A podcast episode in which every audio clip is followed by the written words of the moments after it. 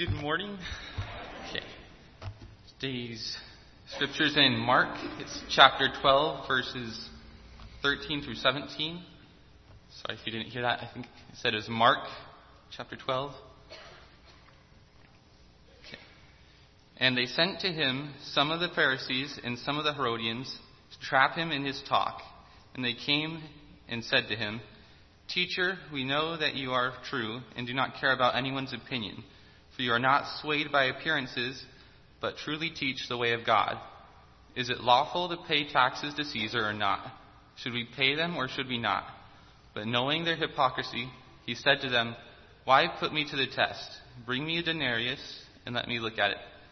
And they brought one. And he said to them, Whose likeness and inscription is, is this? They said to him, Caesar's. Jesus said to them, Render to Caesar the things that are Caesar's, and to God the things that are God's. And they marveled at him.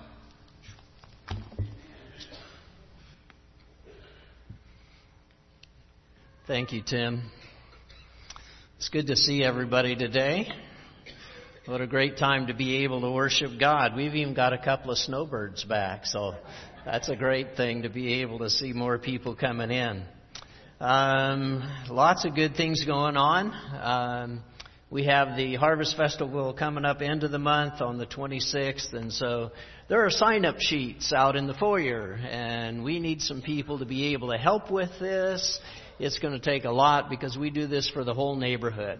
And so there's 500 people coming in here, and it takes a lot of a lot of people to do that. So if you just go ahead and sign up, we'll be able to get everything planned, and uh, that's going to be a great time. Um, we have some other good things going on here today. Andrea is here. We uh, ran the notice in the bulletin about her baptism. Andrea, you want to stand up or wave your hand? Or she's had.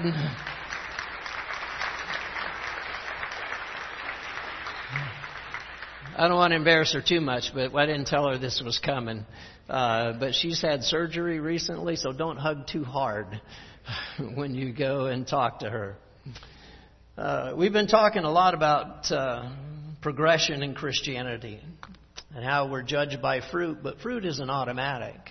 Fruit is something that comes and it's developed through a lifetime. And he says, make the tree good in order to have good fruit. Well, how do you make a tree good? Well, there's, it's a slow process. And so Christianity is like that. Some things happen very, very quickly, but other things are a very slow process and they take a while to be able to develop. And so today we want to talk a little bit about traps and what happens. And of course the passage that uh, Tim just read to us is one of those where they are trying to trap Jesus on purpose. He's just told them the parable about the tenants, and they think it's against them. And they're right, it is. And so they decide, well, we're going to trap him. We've got a question that nobody's able to answer. And so they come to him, and of course, you know how it is. You can always tell when your kids want something, right? Oh, you're my favorite, Dad. I love you. Okay, what do you want? And so they come to Jesus, and, and you can tell by the sweet language that they're using him. We know you're true. You don't care about anybody's opinion, so you're not biased. You're not swayed by appearance. You teach the truth of God. And they're going on and on about all of this, and it looks like, wow, these guys really like me. Don't be fooled.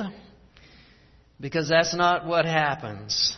The question is, is it lawful to pay taxes to Caesar or not? Well, anytime you bring up taxes, that's, that's always going to be a difficult thing, right? And they're trying to catch him in this. And they understand how it works because they are very much politically aware and they are very much afraid of what the crowd's going to think. But if they can just discredit Jesus so that they don't believe him anymore, that they don't think he's the Messiah, that they can do away with that notion, then, then Jesus just goes away. And so they think that they can get this to happen if they just don't believe Jesus anymore, because after all, Jesus is all about taxes. Who's going to vote for that? I mean, I mean, who wants a Messiah like that, right?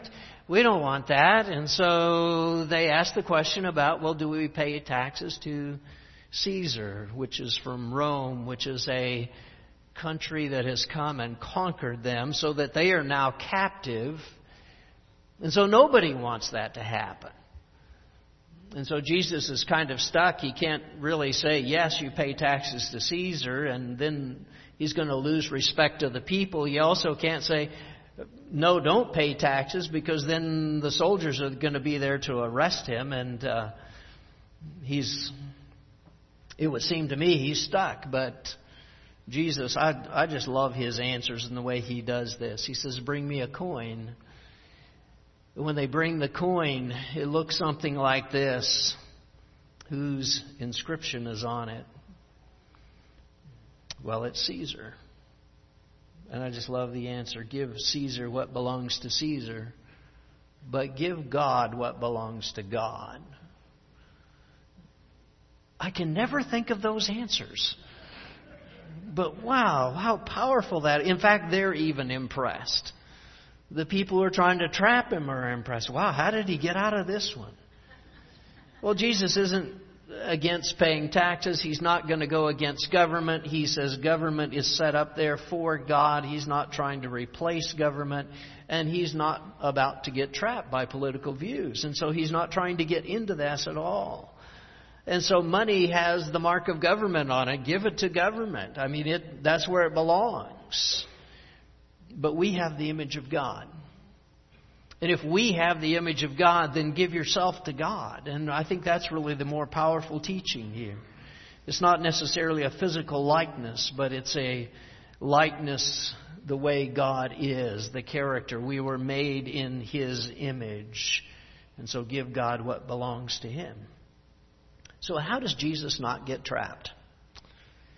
Well, he kind of undoes the whole thing, doesn't he? He refuses to play. I'm, I'm not going to answer either way on this. It's, you know, do whichever one. Give the, the money to Caesar and give yourself to God. Traps are important for us to understand because we have them all the time. They all work the same way. I don't know if you've seen one like this, hopefully not at night when you're barefoot. Then it does not work out so well. But they all work the same way. There is an entrance, there's an exit, there's bait, and, well, there is no exit. That's the whole point of a trap. You cannot get out. Um, and, and besides that, we walk right into it. It's just sitting there. It's not chasing us. It didn't come after us. It's just sitting there and we walked right into it. And that's what's so amazing about all of this. We thought we were fast enough to get out. We thought we were quick enough we wouldn't get caught. The bait looks really good, especially if you like cheese and you know, there's always a risk. And sometimes the trap is just too fast.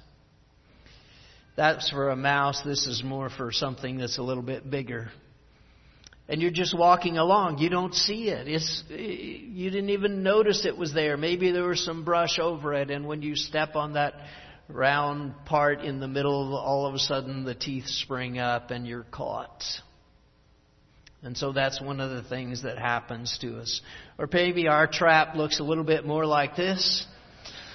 Uh, it's there. You're thinking maybe I'm fast enough. I know everybody else got caught, but uh, or maybe it's other people who have been caught already, and they are just trying to get you into it as well. Let me give you some of the traps that I think we find. Uh, not necessarily right or wrong, but they're just traps that we get ourselves into. This is one of the biggest ones. I don't know if you've been caught by this one yet or not. But when you've got a credit card, just pay the minimum, right? And what happens? It takes 12.9 years to pay off that first 100 bucks. And you've paid three times the amount. Is it wrong? Well, no, it's not wrong, but wow. I know sometimes we have to use them, but be careful. That can be a real trap. And you cannot get out of it because it takes forever to do that. Another one is addictions that we get into. We're chemically bound to something and we cannot get out. Uh, not without some help. We have to go through it. You know how you get rid of this trap? The credit card? Pay it off. There isn't another way. Nobody's coming along to say, oh, well, I know you didn't really mean it. I know that you have a good heart, and so we'll just forget it. That isn't going to exist. You have to pay it off and it gets bigger and it gets bigger and it's get, you know what? You still have to pay it. There is no other way around it. And that's way, the thing I want you to realize with traps. We keep looking for something that's a way out. And there isn't one. There is no other way out. But I've got a better solution for you by the time we get to the end of the sermon. By the, by the way, this is a short sermon. The same way Steve's songs were short songs, okay? So. Just wanted to let you know that. All right, so addictions, credit cards, depression is another one that we get into. I'm not who I want to be. It's one of those things that nobody can fix it. We need to talk to somebody. We need to get through it. We need to do the work. But ultimately, it's going to be us that decides. And we've got to deal with the feelings. We've got to be able to see some some things differently and just be able to work with some of that. Relationships can be a trap because sometimes love is toxic. No, not always. Certainly God is love and God wants you to have good, loving relationships, but don't be in love with somebody who's toxic to you. We don't want to get their feelings hurt, and so we don't want to do anything bad, and so it just kind of gets worse and worse and worse until we've completely lost ourselves and we don't even recognize who we are. You probably can't read this. It says sometimes to escape a bad relationship and reclaim our lives, we have to break a piece of our heart off, like a wolf chews off a leg and escapes a steel trap. It's hard to get out sometimes. You went in intending to fall in love, and boy, it turned toxic on you realize where the trap is, and then sometimes sins are a trap. Always sins are a trap. They're always there to bind us, and whatever happens, they are there and we cannot get out. It slowly erodes our confidence, it takes us captive, and we're afraid to let anybody know. I mean, yeah, we did things that are wrong. We did things we shouldn't have done, or we said things, or. And we don't want anyone to think bad of us, so we'll just kind of bury it, right? And pretty soon it looks like this. We can't even move. That is not freedom. That is not what Jesus came to do, is to say, well, I know we've all got issues and we've all got problems, so let's just all bury them deep inside so that no one knows and we'll all meet together and pretend we're all pretty. Right? We'll all come in and we'll sing great songs and we'll be happy and then we'll go back to how life really is. No. Jesus comes to deal with sin once and for all. He comes to say, you know what? It's really hard to get out of sin because the price that's demanded is death. But in order to make this trap just a little bit easier, I'll take the death for you. And I'll be the one that dies, and I'll be the one that suffers, and I'll be the one that bleeds. And so when I take that, it doesn't mean you're out. It means you accept it. It means you go through it with me. It means you're there as part of it. It means you need to forgive yourself. It means we need to know the grace that God gives. And we need to understand what that's all about. So I want to use an example. And this doesn't apply to anybody in the congregation. But Nancy was watching a TV show. I'll blame her. In the TV show I would never would have turned on, but it was My 600 Pound Life. I don't know if you've seen it or not. And I was sitting there going, huh, this is really strange. because all of those people are there because they caught themselves. I think they're trapped. They got into it, they can't get out of it. So the first guy is named Alex. Here is a picture of Alex. Alex weighed 777 pounds. The doctor said, You need to lose weight before I will do any surgery. Two weeks later, he weighed 792 pounds. That's the diet. We're fooling ourselves. How you get there? One bite at a time. You know how you get out of there? It's going to take just as much time to get out as it took to get in. And that's the part we don't like. We want a quick fix. We want a way to get out of this. Is there a way out? Yes, there absolutely is a way out. But that's the thing with all of these. Some things that every single person on that show had in common. They all felt trapped. They never went anywhere. They didn't go outside of their house. It was very difficult for them to move or do anything. By the way, this kid is 32 years old. That's it. He's got to be one of the strongest people alive because he's walking. Can you imagine having to pick up almost 800 pounds to be able to get to your car? I mean, enough to say I don't weigh that much, but there's no way I could pick that up. So it's not a question of strength. This has to be one of the strongest people in the world to be able to pick that much up and move it. That's incredible. But they all felt trapped. They all put themselves in the trap. It's all just eating. They all had power to get out. They all had an enabler. Somebody who was there helping, right? and somebody who was helping them stay trapped. And they all needed help to get out of their trap. And they had the disclaimer only 5% make it out. Okay? Here's some of the good news. Don't know the names this time. That's incredible, isn't it? To be able to lose that much to be able to be that trapped where you can't walk and then to be able to get out. That's incredible. People can do this. It's really, and I am not going on diets. That's not the point of any of this, okay? It's that sometimes we find ourselves trapped and we didn't know how we got there.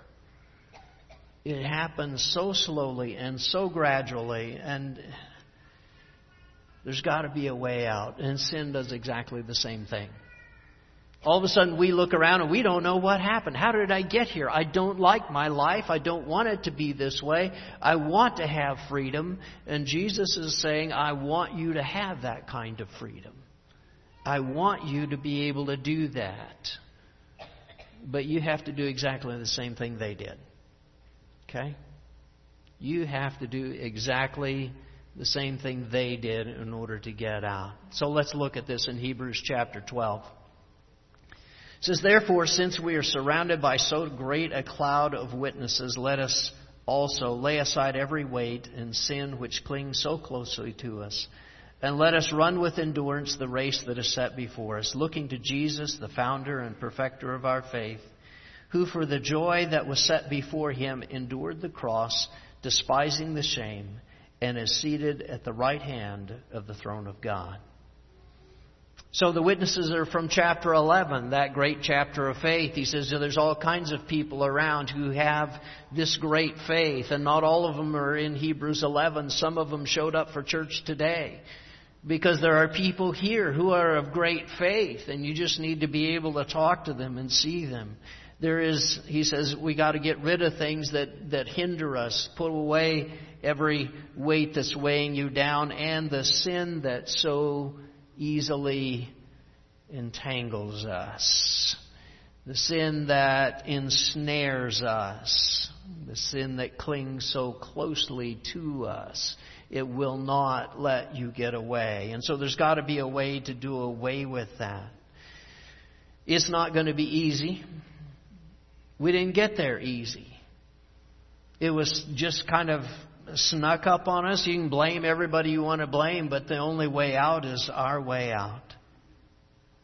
And he says, I want you to look at Jesus. He's the author and perfecter of faith. And so, how did Jesus do it? And the point is, Jesus went through it. Nobody took it away. Nobody says, That's all right, we know you're trying. Nobody said, all right, we're just going to, you know, forget this part. He took every single part, every single sin, and he said, I will pay the price for it, all the way through torture on a cross. It's the way through. It's not an escape. And so as you look at Hebrews 12, as he continues, he says, Consider him who endured from sinners such hostility against himself, so that you may not grow weary or faint hearted. In your struggle against sin, you have not yet resisted to the point of shedding your blood. And you have you forgotten the exhortation that addresses you as sons, My son, do not regard lightly the discipline of the Lord, nor be weary when reproved by him. For the Lord disciplines the ones he loves and chastises every son whom he receives. And so he says, consider Jesus. That's the main point. Focus on Jesus. That's first. If you don't have Him as your guide and Him as the one who's the example for you, then you're probably going to get lost somewhere along the way. So consider Jesus. Look to Jesus. He's the one who did this. He's the, not for His own sin, but for yours. But He went through it. He didn't go around it. He didn't get past it. We see Jesus, and we're not the only one. So don't get weary and give up. He died for our freedom. It's a struggle against sin. And then he says one of the most insensitive things that's, I just can't believe this. You haven't shed any blood yet. I wasn't planning on it. um, I think maybe, and this is one of those toe stomping sermons, I guess, we've been way too lenient on ourselves. Because what he's trying to say here is, I don't know if you ever remember when you were a kid and you were at home and mom was always, you know, you'd fall down and your knee hurt, or, you know, nothing wrong, but, you know, you'd run to mom, I fell down. Oh, you poor baby. But then you want to go with dad somewhere. And you go out and you're working or hiking or you're doing something with dad and you fall down. Sure enough, there's a little bit of skin came off and you go, Dad, I fell. I hurt myself. He says, Get up and let's go. You're not bleeding. But mom didn't do that. Mom was nice to me mom always cuddled me and mom was always there for me and yeah, you're not with mom. I think we need some dad. Because that's what the writer of Hebrews says. If you want somebody just to sympathize with you and say, Oh, I'm so sorry you've got this. It's terrible. It's, and it is terrible and horrible, by the way. It is terrible to try to get out of this. But you're not going to help somebody by saying, I'm so sorry. The writer of Hebrews says, You're not bleeding yet. And there is a person who has bled for it. Take the example. And it's now your turn to shed your blood for your sin. You wanted to be here. You want to get out. It's your turn. And Jesus has done all of this, but you haven't shed any. This is a really high standard of suffering, isn't it? You have not shed any blood yet. The discipline of the Lord is to make us better. And so freedom is found in discipline, not escape. One of the hardest things. God disciplines the ones he loved. Do you ever wish God didn't love you so much? Sometimes it's really hard. We're used to the idea that someone goes and dies for our freedom. We see that all the time. There are wars and we send soldiers and they go and they would die for our freedom so that we could be free. You are in a fight for your own freedom right now. It's a fight against sin. It's a fight against habits or addictions or whatever it is going on in your life that would destroy you and would take you away from God. Can't we just get somebody else to do it? The answer is He already has. And now He calls us to die for our own sin. And the reason is so that we can have a place with God. And it is the answer. It is what gets you out. Hebrews 12:7 It is for discipline that you have to endure. God is treating you as sons. For what son is there whom his father does not discipline? And if you are left without discipline in which we have participated, you are illegitimate children and not sons. Besides this, we have had earthly fathers who disciplined us, and we respected them. Shall we not much more be subject to the Father of spirits and live? For they disciplined us for a short time as it seemed best for them, but He disciplines us for our good that we may share His holiness. And for the moment, all discipline seems painful rather than pleasant, but later it yields the peaceful fruit of righteousness to those who have been trained by it. Therefore, lift your drooping hands and strengthen your weak knees and make straight paths for your feet, so that what is lame may not be put out of joint, but rather be healed. And strive for peace with everyone and for holiness, without which no one will see the Lord. God's treating us as children, as His own children, as people who belong to Him. That's the only way I would want to be, isn't it? I don't want to be a stranger to God and Him say, okay, well, I guess I'll give you something. I want to be His child. The one that He cares about, the one that He loves, but sometimes He's going to say, come on, I understand how hard it is, and I know what you're having to go through because I watched Jesus go through it.